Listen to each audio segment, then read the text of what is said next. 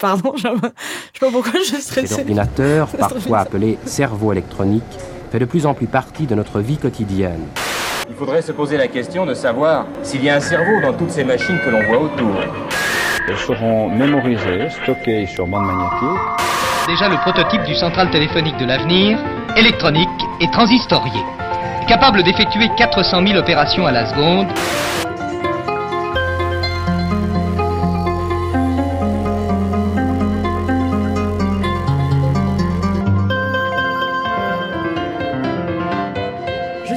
Pauline. Je suis Marguerite, Bienvenue sur Technocurious. le podcast pour les techno-perplexes.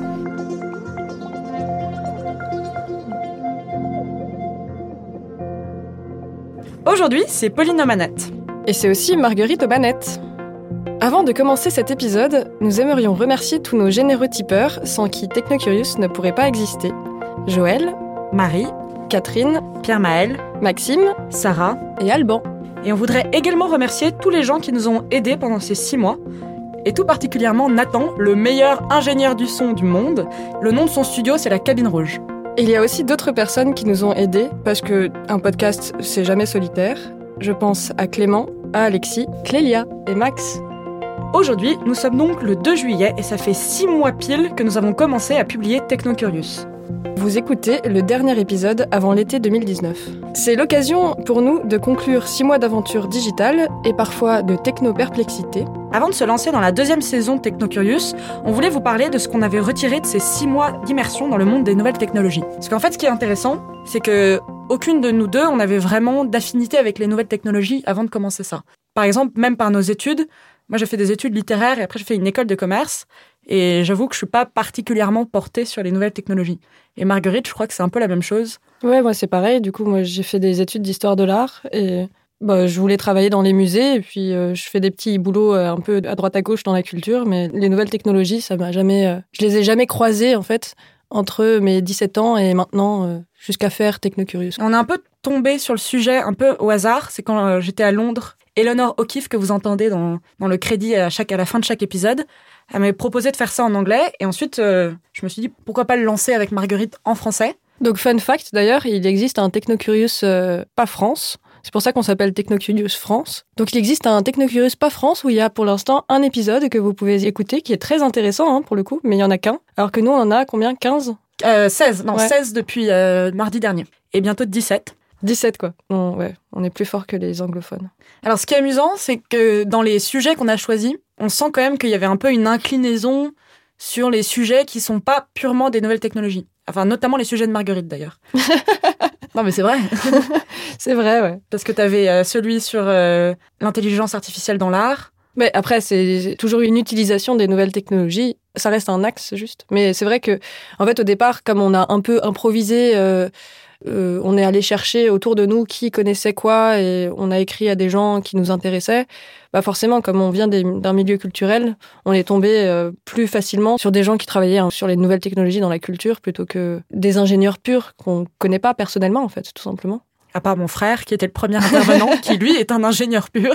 Et d'ailleurs, euh, enfin moi, ce que j'aimerais bien, c'est pour l'année prochaine, que on, on- vraiment on se plonge encore plus dans la partie très technique des nouvelles technologies. Ouais. Parce que là, on a montré beaucoup d'applications et c'est vrai que comprendre en fait les fondements. Alors, il y a l'intelligence artificielle qui revient, qu'on retrouve un peu dans beaucoup de sujets. Et d'ailleurs, beaucoup d'intervenants m'ont dit que c'était parce que c'était euh, une sorte de nouvelle euh, période. Il y avait une époque où c'était euh, le web qui était à la mode, il y avait une époque où c'était le 2.0 qui était à la mode, les réseaux sociaux, et puis maintenant c'est l'intelligence artificielle. Quoi. Oui, parce qu'en fait, je pense que d'ailleurs, ce qui rend difficile à comprendre le concept, c'est que ça va un peu tout dire et rien dire. C'est du machine Mm. learning, mais c'est plutôt une manière d'utiliser. euh, Mais surtout, je crois que moi, ce que j'ai vraiment appris en faisant plein de sujets sur l'intelligence artificielle, c'est que c'était surtout un nom qu'on impliquait à plein de trucs. euh, et en tant que littéraire, j'accorde beaucoup d'importance au vocabulaire. Et intelligence artificielle, ça veut tout et rien dire. C'est un peu une sorte de branding de bah, des bases de données et du deep learning et voilà quoi. Ouais, c'est un espèce de mot fourre-tout, quoi. Et, et ce qui rend, en fait, souvent, les nouvelles technologies d'aujourd'hui un peu difficiles à comprendre, je trouve. Parce Carrément. qu'on on, on perd un peu le... C'est un peu comme le mot algorithme. Moi, je me souviens que quand on avait commencé... euh, D'ailleurs, c'est l'épisode anglais, c'est sur les algorithmes. Et je me souviens très bien que c'était le premier mot qui m'est venu à l'idée quand je me suis dit, pour moi, c'est quoi une nouvelle technologie? C'était algorithme. Parce Ah que c'est un- quelque chose d'un peu flou. et en même temps, on sait qu'on en utilise partout, mais on sait pas exactement à quoi ça correspond. Ah, comme quoi, t'es quand même un peu plus avancé que moi sur les nouvelles technologies, parce que moi, je savais absolument pas ce que c'était pour le coup. Je crois que j'en avais jamais entendu parler. Ouais. Mais d'ailleurs, euh, l'intelligence artificielle, en soi, c'est des algorithmes. Donc, euh, Ouais, bah oui, c'est ça. Enfin,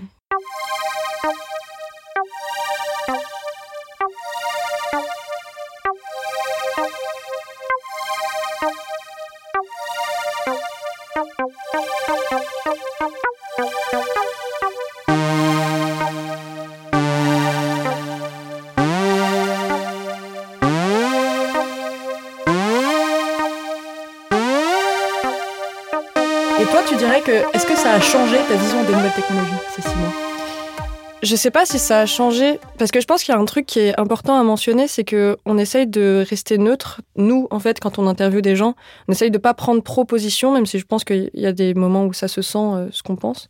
Et je, je pense pas que ça ait changé vraiment euh, ma façon de voir les nouvelles technologies. Je pense que j'ai toujours à peu près les mêmes opinions, mais par contre, ça a vraiment nourri en fait ma réflexion. Il y a plein de trucs que j'ai appris qui m'ont fait réfléchir sur mes positions, et puis je pense pas avoir changé particulièrement de position, mais mais je pense euh, avoir beaucoup évolué en fait dans mon approche. C'est cool en fait d'avoir cette démarche où euh, on essaye de, de remettre en question éventuellement les, des préjugés qu'on pourrait avoir, tu vois. Des... Ou alors on les argumente d'ailleurs. Ouais, voilà, c'est ça. Moi, souvent, en fait, ça, ça, ça a été ça. Par exemple, j'avais fait un, l'épisode que j'ai fait sur l'obsolescence programmée. On, sait tous qu'il y a de l'obsolescence programmée, etc. Mais c'est vrai que comprendre exactement le phénomène, le fait que d'ailleurs c'est pas forcément une fatalité, Mm. euh, ce genre de choses, c'est intéressant d'avoir euh, les, les, faits, les, les vrais faits sur ce sujet, Mm. parce que ça montre aussi qu'on on peut changer les choses. Et je pense que une chose qui est importante, euh, moi que j'ai un peu retenue dans ces six mois, c'est que on a un peu une vision des nouvelles technologies et des technologies et des sciences d'ailleurs comme quelque chose de très neutre qui ne peut pas se tromper parce que c'est des Mm. maths alors qu'en fait comme c'est fait par des humains il y a des erreurs à faire et ça peut être biaisé par les humains Ouais, c'est ça. et, c'est en fait on a tendance à oublier ça et quand on, on étudie le sujet on se rend compte qu'il y a des biais que on, on- oriente ces outils Je trouve qu'on après moi en tout cas je me suis sentie un peu bête des fois parce que il y avait effectivement des préjugés comme ça où on se dit les nouvelles technologies c'est une sorte de monde à part complètement autonome etc et c'est quand même logique qu'il y ait l'homme qui gère ça derrière mais je pense que c'est quand même présenté je sais pas si c'est les médias ou si c'est je sais pas la façon dont on en parle euh, quotidiennement euh, non mais très franchement qui, c'est qui nous présente le truc comme quelque chose d'autonome, euh, de bon d'effrayant. Je pense que c'est quand même un peu effrayant, ça prend quand même beaucoup de place. Mais aussi d'effrayant parce que ça, ça pourrait prendre le pas sur nos vies, alors que bon bah c'est quand même logique en fait que ça vienne des humains et que les humains le contrôlent et que ça tienne à nous en fait de. Bah oui, oui. Mais en fait, j'ai l'impression qu'on s'en rend compte que même les médias ne s'en rendent compte que maintenant. Par Mm. exemple, euh, il y avait toutes les histoires sur l'intelligence artificielle qui est biaisée. Mm. Tu sais, euh, ou alors par exemple, euh, il y avait tout un truc sur les, la, la reconnaissance faciale qui, Ouais. qui est biaisée, par exemple, sur les profils caucasiens. Bon, euh, en fait, c'est, vrai que c'est logique. Si on met que des images de, de, de blancs, eh ben, on va reconnaître que les blancs. Et il y a un travail. Finalement, les sciences humaines sont pas complètement inutiles dans toute cette histoire Ouais c'est ça en fait. Elles sont a un beaucoup plus travail de réflexion à Mm. faire en amont et ensuite, une fois que la chose a été créée, parce que une fois que la chose a été créée, elle, est, elle devient ce que les hommes en font, quoi. Après, je pense que quand même, même si on découvre euh, au fur et à mesure qu'il y a énormément de concepts de sciences sociales qui sont utilisés dans, dans les nouvelles technologies, même par des spécialistes, c'est vrai que ce serait cool qu'on fasse des choses plus techniques parce que c'est un peu la base en fait de ce problème-là, du fait qu'on a des préjugés sur les nouvelles technologies, qu'on est effrayé par les nouvelles technologies et qu'on a l'impression qu'on peut rien y faire, c'est parce qu'on n'a pas une connaissance de base euh, toute simple qui peut nous faire dire euh, bah je sais comment fonctionne la blockchain, euh, je sais comment fonctionne l'intelligence artificielle, je sais comment fonctionnent les réseaux sociaux, je sais pas. Pour euh, pas être passif, quoi. Juste euh, avoir euh, l'impression qu'on peut y faire quelque chose. Moi, très franchement, c'est vraiment pour ça que j'ai accepté au début de faire ce podcast. C'est parce que c'est vraiment quelque chose dans lequel je crois. J'aimerais bien un jour pouvoir démonter mon téléphone et, et savoir euh, à quoi correspond chaque truc. Et du coup, avoir l'impression que c'est pas mon téléphone qui me dit de faire des trucs. Tu vois Ouais. Que potentiellement, je pourrais très bien euh, le changer euh, à ma guise, quoi. C'est vrai que comprendre, ça aide à ne pas avoir peur et reprendre la main sur l'objet ou sur euh, la technologie. Un autre chose qui m'a un peu aidé à arrêter de, entre guillemets, d'avoir peur des nouvelles technologies, c'était de me dire que, en fait, ces nouvelles technologies, c'est des outils. Et Mm. c'est idiot, mais ce concept-là, ça m'a trop aidé à ne plus voir euh, quand on parle des nouvelles technologies dans les films, on parle toujours de, ils deviennent des choses indépendantes, euh, qui deviennent trop puissantes, qu'on ne maîtrise plus. Si on n'oublie pas que, en fait, il y a quand même une prise derrière qu'on pourra toujours débrancher, Mm. et que, en fait, c'est nous qui choisissons comment on va l'utiliser. Tout de suite, ça devient beaucoup moins effrayant, quoi. Tout simplement, l'opinion publique, si elle est informée sur ce que c'est que les nouvelles technologies et comment elles fonctionnent, elles peuvent savoir à quel moment les mauvaises technologies sont utilisées à des fins euh, contestables, quoi, tout Mm, simplement. D'ailleurs, t'as dit les mauvaises technologies. Ah merde, les nouvelles technologies. Zut. C'est la première fois qu'on n'y est pas neutre. Non, mais ouais, je, je reste assez sceptique par rapport à la- aux nouvelles technologies de façon générale. Je sais pas si c'est bien que je le dise. euh, Je fais mon coming out. Ça me fait quand même un peu peur les nouvelles technologies de façon générale. Je trouve que c'est il y, en a beaucoup partout et qu'il y en a beaucoup qui sont des gadgets et que ça nous prend beaucoup de temps dans nos vies. Mais je pense que si j'ai appris quelque chose, c'est que c'est vraiment une question de savoir. euh, En fait, juste se poser quelque part et en discuter avec des gens, avec des gens dont c'est la vie. C'est quelque chose que j'aurais jamais fait sans le podcast. Et il y a aussi autre chose. euh, tu disais, ça, ça nous prend du temps. C'est vrai que les nouvelles technologies ont complètement remodelé notre manière d'utiliser notre temps. Mm. Par exemple, notre portable, euh, c'est terrible à dire, à l'origine, c'est censé être quelque chose de pratique. Ça veut dire qu'on peut appeler, euh, au lieu de devoir aller chez quelqu'un ou dans une cabine téléphonique pour appeler, on peut appeler de partout. Donc, on est censé gagner du temps.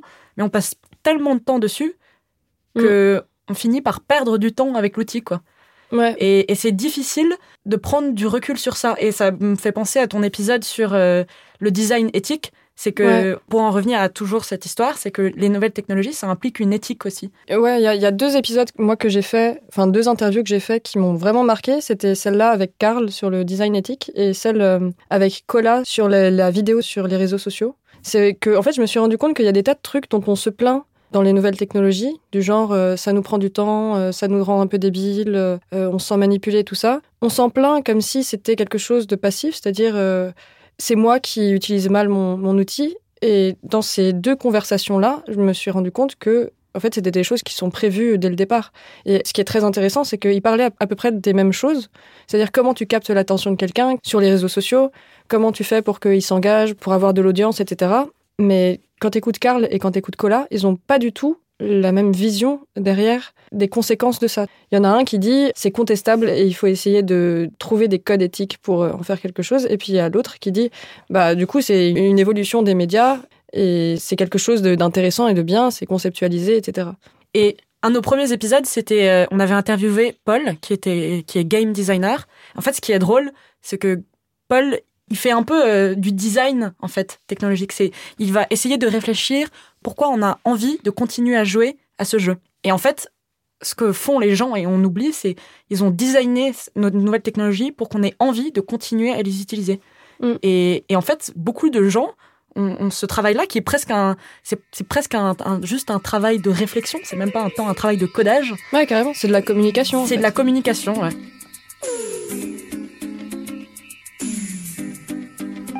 Good evening. This is the trying to reach Flight Commander P.R. Johnson on Mars Flight 247. Very well. Hold on, please. You're through. Thank you, operator. Et à mi-parcours, on a décidé de- d'essayer un nouveau format qui s'appelle Retro Curious. Donc euh, pour ceux qui ne l'ont pas écouté, Retro Curious, c'est un peu plus court, c'est 10 minutes, et on raconte l'histoire d'une technologie ancienne. Parce que c'est vrai que quand on parle de technologie, on a souvent le filtre de c'est une nouvelle technologie. Alors qu'en fait, des technologies, il en existe euh, depuis, depuis des, des millénaires. Par exemple, j'avais fait un épisode sur l'Astrolabe, qui est un, un outil qu'on avait fabriqué pour lire les étoiles, donc, et qui existait euh, pendant la Grèce antique au 5e siècle, donc euh, avant Jésus-Christ, donc il y a fort longtemps. Et c'est vrai que je trouve que ça permet bien de comprendre quels sont les mécanismes derrière toute technologie, quelle que soit euh, si elle utilise l'électricité ou non, qu'elle soit électronique ou non. Mm, ouais, carrément. Et puis, euh, on désacralise un peu, en fait, le, le mot technologie, quoi. Je dis pas ça en mode, oh, on est trop fort, on est en train de désacraliser. Mais c'est le chemin que j'ai fait, en tout cas, moi, en pensant à ce format. C'est que les technologies du passé, en fait, on a l'impression que c'est super obsolète et ça nous fait bien rigoler. Ton épisode sur le Minitel, il est super marrant parce qu'on se dit, c'était vraiment nul le Minitel, c'était vraiment n'importe quoi et tout ça. Mais on se rend pas compte à quel point le Minitel, euh, ça nous a habitués à des usages de la technologie qui n'existaient pas avant, etc. Et le Minitel lui-même venait de d'autres trucs. euh, On pourrait faire genre toute l'histoire des technologies avec que des rétrocurious. Je sais pas vrai. au bout de combien de rétrocurious on pourra. Moi, je voulais faire un rétrocurious sur les moulins. Donc, autant dire que les sujets sont très vastes. Ouais, ouais, je voulais faire un, un rétrocurious sur l'enregistrement de la musique et puis après je me suis dit mais il faut peut-être que j'arrête de faire des épisodes sur la musique. Bon, en même temps, euh, c'est vrai que ça, ça fait partie de notre Mais parce que c'est très intéressant, tu vois, c'est l'enregistrement de la musique, enfin c'est l'enregistrement des sons de façon générale, c'est comment la, la technologie a changé notre façon de communiquer et ça en revient à tout, à la radio, à- au téléphone, à Snapchat, euh, à FaceTime, quoi. Enfin, Et il y a une autre chose que j'aime beaucoup dans le fait que tu as fait pas mal de trucs euh, en lien euh, plus ou moins avec le monde de l'art. Donc il y avait la peinture, la musique. C'est que on se rend compte que les nouvelles technologies, c'est pas que quelque chose de sérieux. On peut souvent euh, l'utiliser pour être créatif Mm. et aussi on peut un peu détourner ses usages. Et c'est ça que j'aime beaucoup dans le fait que bah, une nouvelle technologie, c'est un humain qui interagit avec Mm. et donc qui peut aussi en faire un peu ce qu'il veut. Moi, je trouve que c'est vraiment la meilleure image qu'on puisse avoir de ce que je disais tout à l'heure, c'est-à-dire pouvoir s'approprier la technologie et, et pas se dire Ouah, c'est c'est fou comme ça marche bien et comme c'est nouveau, etc. N'importe qui, même si on n'est pas ingénieur, qu'on n'a pas fait un doctorat en physique euh, quantique, je pense qu'on peut s'approprier euh, les nouvelles technologies. À ceci près, quand même, qu'on n'a fait aucun sujet sur l'espace, sur l'astrophysique et tout ça. Enfin, Et ça, bah, si, on a quand même ton rétrocurious sur Spoutnik. oui, voilà, d'accord. Mais j'aimerais vraiment en parler un jour avec euh, un ingénieur en aérospatial ou quelque chose comme ça, parce que je pense que c'est un sujet hyper intéressant, hyper, euh, j'allais dire d'actualité, mais pas du tout, en fait. C'est un sujet hyper important qu'on laisse un peu de côté. Et je- juste pour en revenir à ton sujet précédent, dans l'interview qu'on a eue avec Gajeb, donc euh, notre premier podcast live, euh, il disait que il avait un peu appris tout seul à utiliser le logiciel pour faire de la musique, qu'il avait vaguement des amis qui l'avaient aidé, mais que globalement, en fait, c'était de la magouille, quoi. Il Mm. avait un peu touché les boutons. De la euh, magouille tenté- De la bidouille De la bidouille, ouais. C'était un peu de la bidouille. Oups. Et en fait, euh, c'est- ça que je voulais dire dans un, un usage qui n'est pas prédéfini des nouvelles technologies. D'abord, ça, ça, peut, ça peut inciter à inventer de nouvelles choses, que ce soit quelque chose de créatif ou une nouvelle technologie. Et ça aussi, ça permet de désacraliser justement ces, ces technologies qui sont vues comme quelque chose d'un peu trop, euh, un peu trop sérieux et puissant. Hmm. Là, du coup, on, on parle surtout, enfin, j'imagine qu'on parle surtout de, du numérique et d'Internet. A quand même tout à fait, ouais. pas mal de technologies maintenant que j'y pense que. Je pensais à la réalité virtuelle, etc. C'est quand même difficile de s'approprier ça. Je sais pas. Ouais, non, Faut mais vraiment qu'on fasse des sujets là-dessus parce que du coup, je n'y connais rien. Ouais. Non, mais par, exemple, dans les applications de, l'inté- de la réalité virtuelle, c'est quand même très varié. Donc, il y a le jeu vidéo, il y a aussi le Mm. porno, mais il y a aussi. euh, je crois que dans la médecine, ils utilisent aussi. Ouais. euh, Dans, les, dans le patrimoine, j'ai essayé de, plusieurs fois d'interviewer une amie qui travaille dans une boîte qui modélise en 3D euh, des monuments historiques et qui peut faire du coup des visites en, en réalité virtuelle de monuments auxquels on n'a pas accès, par exemple, ce genre de choses. Ça, c'est génial. Et dans les autres sujets que j'aimerais bien aborder, c'est d'autres applications. Donc, par exemple, euh, que ce qu'on peut faire en agriculture ou dans la santé ou ce genre de choses, parce que je, je trouve que ça montre aussi à quel point la nouvelle- les nouvelles technologies se sont infiltrées, euh, sans connotation négative, dans tous les strates de nos vies, que ce soit professionnel, Mm. Personnel, etc. Je pense à un truc aussi, euh, j'aurais beaucoup aimé faire des sujets sur l'utilisation des nouvelles technologies selon les pays, parce que c'est très différent en fait. Par exemple, l'utilisation d'Internet euh, en Iran, euh, ça n'a rien à voir, ou en Chine, ça n'a rien à voir avec ce qu'on connaît en- dans notre monde occidental. Oui, il y a beaucoup moins de connotation de liberté, Voilà. pour dire les choses simplement. D'ailleurs, euh, si euh, vous qui nous écoutez, euh, vous avez des sujets qui vous intéressent particulièrement, qui vous intriguent particulièrement, que vous avez du mal à comprendre, sur lesquels vous aimeriez bien entendre un spécialiste, n'hésitez pas à nous le dire dans les commentaires et tout ça. Mhm. D'ailleurs, c'est un truc que j'aimerais bien dire, c'est que nous, on est néophytes en nouvelles technologies, mais on est aussi néophytes en termes de podcast où on bidouille vraiment, pour le coup, on s'approprie cette technologie. Et euh, on a eu énormément de messages et de et d'avis et de commentaires, etc. Et ça nous aide énormément. Donc euh, c'est chouette, euh, continuez. Oui, si vous voulez, euh, si vous avez des remarques à faire sur euh, le format ou ce genre de choses, ou même nous, on est très ouverte pour essayer des nouveaux formats. Mm. D'ailleurs, euh, c'est ce dont c'est ce dont on veut vous parler. Euh, donc, on a créé RetroCurious, et là, cet été, on a imaginé un nouveau format qui serait un, un format spécial été qu'on appelle Portrait Robot. Et en fait, on va faire des, un portrait d'une personne qui a eu un grand impact dans les nouvelles technologies, donc un inventeur ou quelque chose comme ça. Parce que comprendre les nouvelles technologies, donc c'est euh, comprendre son passé, comprendre où est-ce qu'elle va, mais c'est aussi comprendre qui sont les gens qui ont inventé ce genre de choses. Ouais, et puis les contextes dans lesquels ils, les ont inventés aussi. Je trouve que c'est intéressant de se rendre compte que c'est pas des hasards. Et si on a telle chose qui a évolué dans telle autre, euh, c'est aussi parce que on avait besoin de ça à tel moment. Et aussi, c'est pas forcément des profils euh, d'ingénieurs ou de gros geeks. euh, Ça, on vous laisse une petite surprise, mais on a choisi des profils plutôt atypiques. Ouais, ben, ça va être rigolo. Voilà, on fait Et- honneur à nos origines. Donc on en sortira deux parce qu'on est deux. Et puis euh, on- il y en aura peut-être un troisième parce que une petite nouvelle tête va arriver, une petite nouvelle voix va arriver à nos côtés. Oui, on a décidé de, de faire de la diversité et donc on a invité un homme, Augustin, à être le troisième larron que vous entendrez donc euh, également euh, sur nos podcasts l'année prochaine.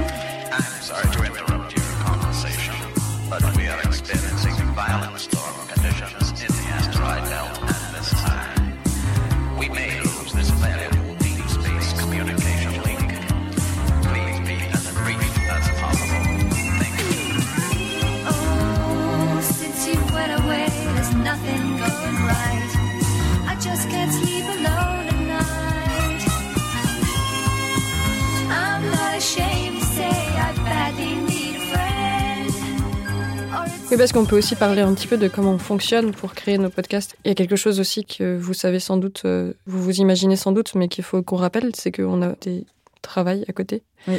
Et que c'est. On a passé trois mois, je crois, à publier toutes les semaines, et c'était vraiment épuisant. Et l'air de rien, être trois, ça va nous changer. On va être un peu plus qualitatif, j'espère.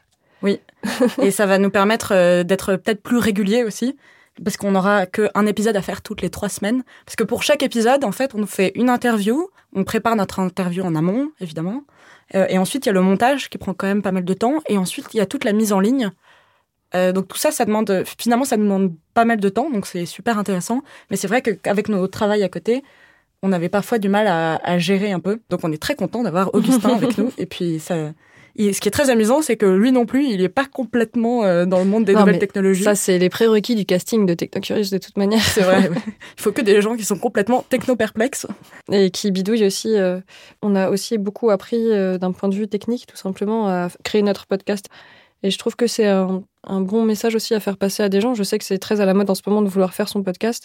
Et il faut savoir euh, que c'est pas si compliqué, en fait. Si Non. nous, on peut le faire, j'ai l'impression que n'importe qui peut le faire. hein, Oui, le oui, ça demande un peu de. Il faut, faut se renseigner un peu sur le sujet, mais très franchement, euh, c'est à la portée de tout le monde. Et c'est et c'est très créatif Mm. parce que euh, l'interview, c'est vraiment un matériel brut. Souvent, on a des interviews qui durent plus euh, 45 minutes, parfois même une heure, et qu'il faut réduire à un format plus, plus écoutable. Donc, généralement, on, on réduit à une demi-heure. Et donc, ça veut dire qu'il faut choisir qu'est-ce qui est intéressant. Parfois, on, on réordonne un peu les questions euh, pour que ait plus de sens quand vous l'écoutez, ce genre de choses. Donc, c'est presque un, c'est vraiment un exercice de création. Enfin, moi, j'ai adoré ça. J'ai adoré cette partie. Ouais, euh, moi aussi. de me dire qu'il fallait que je construise euh, le contenu pour que est-ce que les gens vont bien comprendre ce qu'on disait? Et surtout que comme on parle de choses techniques que nous on comprend pas et que du coup vous aussi vous ne devez pas si bien comprendre C'est là où ça devient très méta, c'est que je pense que ce qui est intéressant, c'est qu'on soit à la place de l'auditeur qu'on vise. Oui. On est un peu. euh, on est un Comme, peu comme euh, vous Bah, je sais pas si vous, vous, vous avez des- du mal avec les technologies euh, au même point que nous, parce que moi, je me considère vraiment pour le coup comme une, une très grosse nulle. C'est ça qui m'intéresse dans le podcast, tout simplement. C'est le fait de pouvoir euh, partager mon incompréhension avec euh, des tas de gens et essayer de tous ensemble comprendre un peu mieux ce qui nous arrive, quoi. ouais et aussi c'est de découvrir qu'on d'abord on comprend assez facilement et ensuite qu'on en sait plus qu'on ne le pense c'est juste que souvent Mm. c'est pas structuré c'est un peu comme quand on nous dit des dates. Si on n'a pas le contexte de la période, souvent on retient pas du tout les dates. Alors qu'une fois qu'on a le contexte et un, un cadre dans lequel on peut mettre les informations, on retient beaucoup plus vite les informations. Mais c'est vrai qu'on, en- rien qu'en lisant les journaux, on apprend tous les jours des choses sur la nouvelle technologie. C'est juste qu'on, comme on s'y est pas vraiment penché, Mm. on sait pas, on sait pas vraiment euh, que faire de ces informations, quoi. Et c'est ça qui est intéressant dans le fait d'avoir choisi de faire des interviews plutôt que d'essayer de se renseigner de notre côté sur le sujet et d'essayer de faire un, sujet nous-mêmes. C'est que du coup, ça ajoute euh, une dimension pratique de rencontrer des gens dont c'est le, dont c'est le travail quotidien, qui parfois d'ailleurs ont du mal à expliquer de façon simple ce qu'ils font parce que pour eux c'est évident, etc. Et c'est un exercice aussi euh, qui est parfois difficile pour les intervenants qu'on rencontre parce que eux-mêmes euh, n'ont pas l'habitude de parler de façon euh, simple et détendue de ce qu'ils font. Oui, Ils clair. partent, ouais, ils partent du principe qu'on sait Et donc, ils sont parfois très surpris quand on les interrompt au milieu d'une phrase parce qu'il y a un terme qu'on n'a pas compris du tout, euh, un sigle ou quelque chose comme ça. Bon, en fait, je pense à plusieurs épisodes que j'ai faits Mm. qui ont été comme ça, que j'ai eu un peu de mal à monter d'ailleurs. J'ai eu du mal à les monter parce que la conversation s'éternisait, parce que j'apprenais tellement de choses que au fur et à mesure, euh, mon enregistrement durait une heure. Et, euh, Mais du coup, c'est cool parce que c'est bien pour eux aussi de comprendre que il faut essayer d'en parler plus simplement, de façon plus accessible. Ouais, c'est un exercice de vulgarisation et c'est beaucoup plus difficile que ça en a l'air. Mm. Et c'est autant difficile pour nous que pour, euh, que pour eux. Et d'ailleurs, moi, ce que j'ai trouvé intéressant, c'est que je prépare mes interviews, mais je me suis rendu compte qu'il fallait pas que je les prépare trop, parce que après, je me mets au même, enfin pas au même niveau, hein, mais je me mets à peu près à, à un niveau un peu plus haut. Et donc, je commence moi aussi à supposer que euh, euh, l'interlocuteur connaît euh, certains termes, parce que Ouais. j'ai étudié le sujet un petit peu avant, et que, alors qu'en fait, euh, non, non, il faut que je parte du fait que on part tous de, du bas. Et puis quand on prépare un peu trop nos sujets aussi, le problème c'est que on est un peu aussi biaisé par euh, l'actualité parce que toutes les technologies qu'on aborde euh, évoluent très vite de façon générale et quand on fait nos petites recherches, on peut tomber sur des actualités euh, du genre euh, la voiture autonome a été lancée par Tesla, deux voitures autonomes se sont rentrées dedans, et des trucs comme ça, tu vois, et c'est des questions qui bon sont marrantes à aborder mais sont sont un peu superficielles quoi. Mm. Et euh, c'est pas mal en fait de- d'en savoir un peu moins parce que avec juste notre bon sens, on pose des questions un peu bêtes et il faut assumer le fait qu'on pose des questions un peu bêtes, mais c'est comme ça qu'on en apprend le plus. Donc on a eu ce podcast live et à l'origine, on voulait faire un peu de futurologie. Donc euh, c'est un exercice où, où il y a des personnes qui, en fonction de comment les nouvelles technologies évoluent aujourd'hui, on peut essayer d'imaginer qu'est-ce qui va être imaginé euh, demain. Et souvent, quand on, moi je me souviens quand je faisais l'exercice mental de me dire bon alors qu'est-ce que ça serait euh, le futur des nouvelles technologies, je parlais de choses qui existent déjà. Et c'est fou parce que en fait, les nouvelles technologies aujourd'hui, ça avance tellement vite qu'on a vraiment l'impression d'évoluer dans, dans, dans, dans de la science-fiction. C'est complètement délirant. Et d'ailleurs, il y a plein de concepts de science-fiction. On pourrait Mm. faire d'ailleurs un- tout un format sur ça, sur euh, comment la science-fiction rejoint la réalité aujourd'hui. Que aujourd'hui, le- la réalité devient presque de la science-fiction et je trouve, je trouve ça intéressant. En fait, il n'y a même pas besoin de faire futurologie. Déjà, Ouais. si on étudie le présent, c'est déjà complètement délirant. L'une de mes conclusions préférées des interviews que j'ai faites, qui était euh, avec Elliot, qui était justement, euh, je parlais des voitures autonomes, qui, qui est ingénieur en voitures autonomes, et qui, euh, en fait, on en est arrivé assez naturellement à cette conclusion-là, qui est que, bah, en fait, euh, lui, de son point de vue, il y a plein d'innovations technologiques qui viennent du fait que euh, les ingénieurs, en fait, euh, lisent des livres de science-fiction ou sont fans de tel film et se disent, mais si ça existe dans l'imaginaire de tel bouquin ou de tel truc, bah, pourquoi j'essaierais pas de le faire? Comment Quelles questions il faut que je me pose avec mes connaissances en technologie pour faire en sorte que la téléportation existe, que les voitures volantes existent, etc. Et je trouve ça super intéressant en fait que ça vienne aussi un peu d'une part d'imaginaire. Et d'ailleurs, euh, dans l'épisode sur l'histoire du jeu vidéo, euh, Monsieur Philippe Dubois retraçait un peu l'histoire du jeu vidéo. Et en fait, les gens qui ont fait évoluer, euh, le jeu vidéo, ce sont souvent des, des créateurs qui, euh, en fait, avaient besoin de quelque chose et donc ils avaient ce- cet outil-là de code et donc ils ont bidouillassé quelques petits trucs et puis pouf, ils ont créé ils ont fait avancer le jeu vidéo et par ailleurs ils ont fait avancer la, technologie qu'elle utilise. Et en fait, c'était des musiciens, euh, c'était des dessinateurs, etc. Et c'était pas forcément des scientifiques. C'est ça qui est drôle. Ah, mais là, du coup, on est en train de se congratuler sur euh, Ouais. le fait qu'il y, a des- il y a des humanités et de l'art et tout ça. Enfin, il y a ce qu'on aime bien dans les nouvelles technologies, alors que c'est vraiment, on devrait peut-être essayer quand même de faire un peu l'inverse. vois. Oui, mais c'est pour ça que l'année prochaine, on va parler de choses beaucoup plus techniques pour, euh, pour revenir aux fondamentaux. Et un des sujets qu'il va falloir qu'on aborde très très vite, c'est la blockchain, Mm. qui est un sujet qu'on on retrouve très souvent. Ah, j'ai toujours pas compris ce que Et c'est. j'ai toujours pas très bien compris ce que c'était. Enfin, j'ai vaguement compris, mais, mais vraiment très vaguement.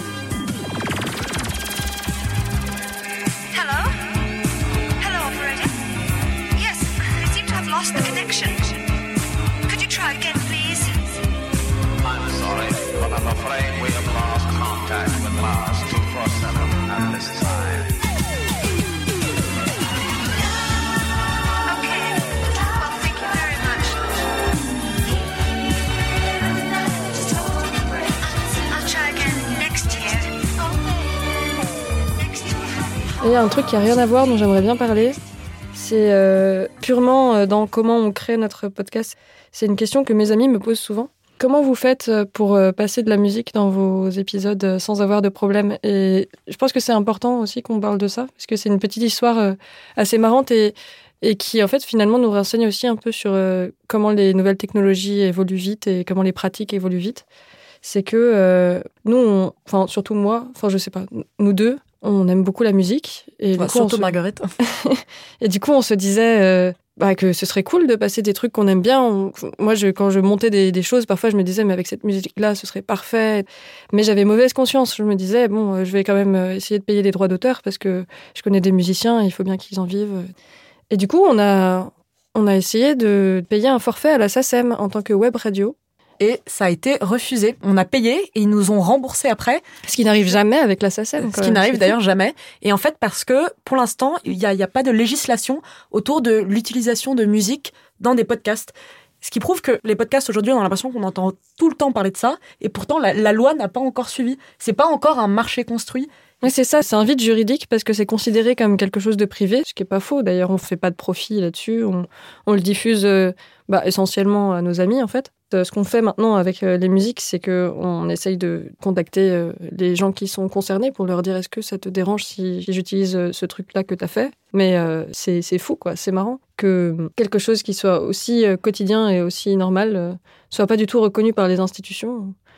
Je, Ouais. j'ai- je me demande en fait quelles questions ils se posent Oui, parce que Qu'est-ce qui les empêche de, de faire une législation là-dessus? Parce que ça me dérangerait vraiment pas du tout de payer pour le coup. Bah pour une fois, oui. non, et puis euh, je, je lisais un, enfin j'écoutais une émission super intéressante sur les podcasts et disait que, enfin le marché c'est un peu auto-créé, mais il y a aucune euh, législation, mais même sur par exemple euh, comment nous podcasteurs on se rémunère. Donc il y a des Mm. systèmes où on reçoit des dons, notamment grâce à vous. Mais en fait, il n'y a pas de vraie rémunération. Il y a, on peut pas vraiment se rémunérer par la pub, etc. Et ce qui prouve que ben, les nouvelles technologies, ça avance très vite et que nos institutions, eh ben, il y a un temps de latence Mm. qui est assez long. Et que et ça, c'est quelque chose qui, qui, qui est vrai d'ailleurs sur toutes les nouvelles technologies. Là, on parle de nos podcasts parce qu'on l'a vécu euh, en direct. Mais par exemple, euh, sur les drones, c'était un de mes premiers épisodes, il y avait toute une partie sur la législation qui était super compliquée parce que on, on a pris pas mal de temps à, à- à comprendre que ça pouvait être dangereux, qu'on pouvait les utiliser comme armes, etc. Alors Mhm. après, on, on fait un espèce de virement complètement euh, 360 degrés et tout d'un coup, euh, on interdit l'usage des drones absolument partout. Et en fait, c'est vrai que c'est difficile de trouver un, un entre-deux. C'est que j'ai l'impression qu'il y a une sorte de. C'est très paradoxal en fait. Il y a une sorte de, de dichotomie où les nouvelles technologies. Là, on- techniquement, on parle de ce que n'importe qui peut utiliser. C'est que c'est à la fois. Il y a une inertie pas possible, parce que. euh, Peut-être parce que ça évolue trop vite, je sais pas. Et à la fois, c'est super malléable. Mm. Donc, du coup, bah, et, on sait pas, on sait pas où se placer. C'est pour ça que c'est pas mal de se renseigner sur euh, comment ça fonctionne, etc. Parce que Ouais, il y avait on est perdu, quoi. il quand comment il s'appelle Mark Zuckerberg s'était fait interroger par le Sénat américain, donc tous les sénateurs américains qui ont la moyenne d'âge est autour de 80 ans, et il y avait des, les sénateurs posaient des questions qui montraient à quel point ils ne savaient pas comment Internet Mm. et Facebook fonctionnaient. Et donc, et, et- et c'était un peu un espèce de discours de sourd. On vous mettra le lien de, de cette interview sur, euh, sur le- la description du podcast. C'était un peu un discours de sourd où il y avait celui qui crée, qui lui a des problématiques qui sont complètement autres, et ces sénateurs qui s'accrochaient à des questions qui en fait ne sont plus du tout à jour. Et c'était très étrange. Et je pense que c'est vrai sur beaucoup de choses. Il y a pas mal de, eu de problèmes, euh, même d'ordre économique, euh, très graves, quoi, sur euh, le fait qu'il y avait des gens qui pensaient que ça ne marcherait jamais, telle ou telle technologie, parce que c'était un gadget. C'était qui euh, Il y a un très grand producteur de musique qui avait dit euh, dans les années 2000, euh, Internet, bah, ça marchera jamais. Et puis ensuite, l'industrie du disque s'est complètement effondrée à cause du streaming, du téléchargement illégal. Oui, d'ailleurs, pour revenir à la futurologie, généralement, les gens qui font de la futurologie se plantent assez lamentablement en disant que ça marchera jamais. Et en fait, souvent, euh, ça prend son envol. Moi, je me souviens très bien que quand Netflix est sorti en France, je me suis dit, ça fonctionnera jamais. Les gens seront pas prêts à payer pour ça. Ouais, Et- moi pareil, bah, les trottinettes électriques, je me disais, mais c'est vraiment débile, quoi. Qui est-ce qui va utiliser ça? Et puis, en fait, euh, Excusez-nous pour les éventuels utilisateurs de trottinettes électriques. Ah non, mais je vous comprends tout à fait. C'est très rigolo, mais c'est quand même très cher pour ce que c'est.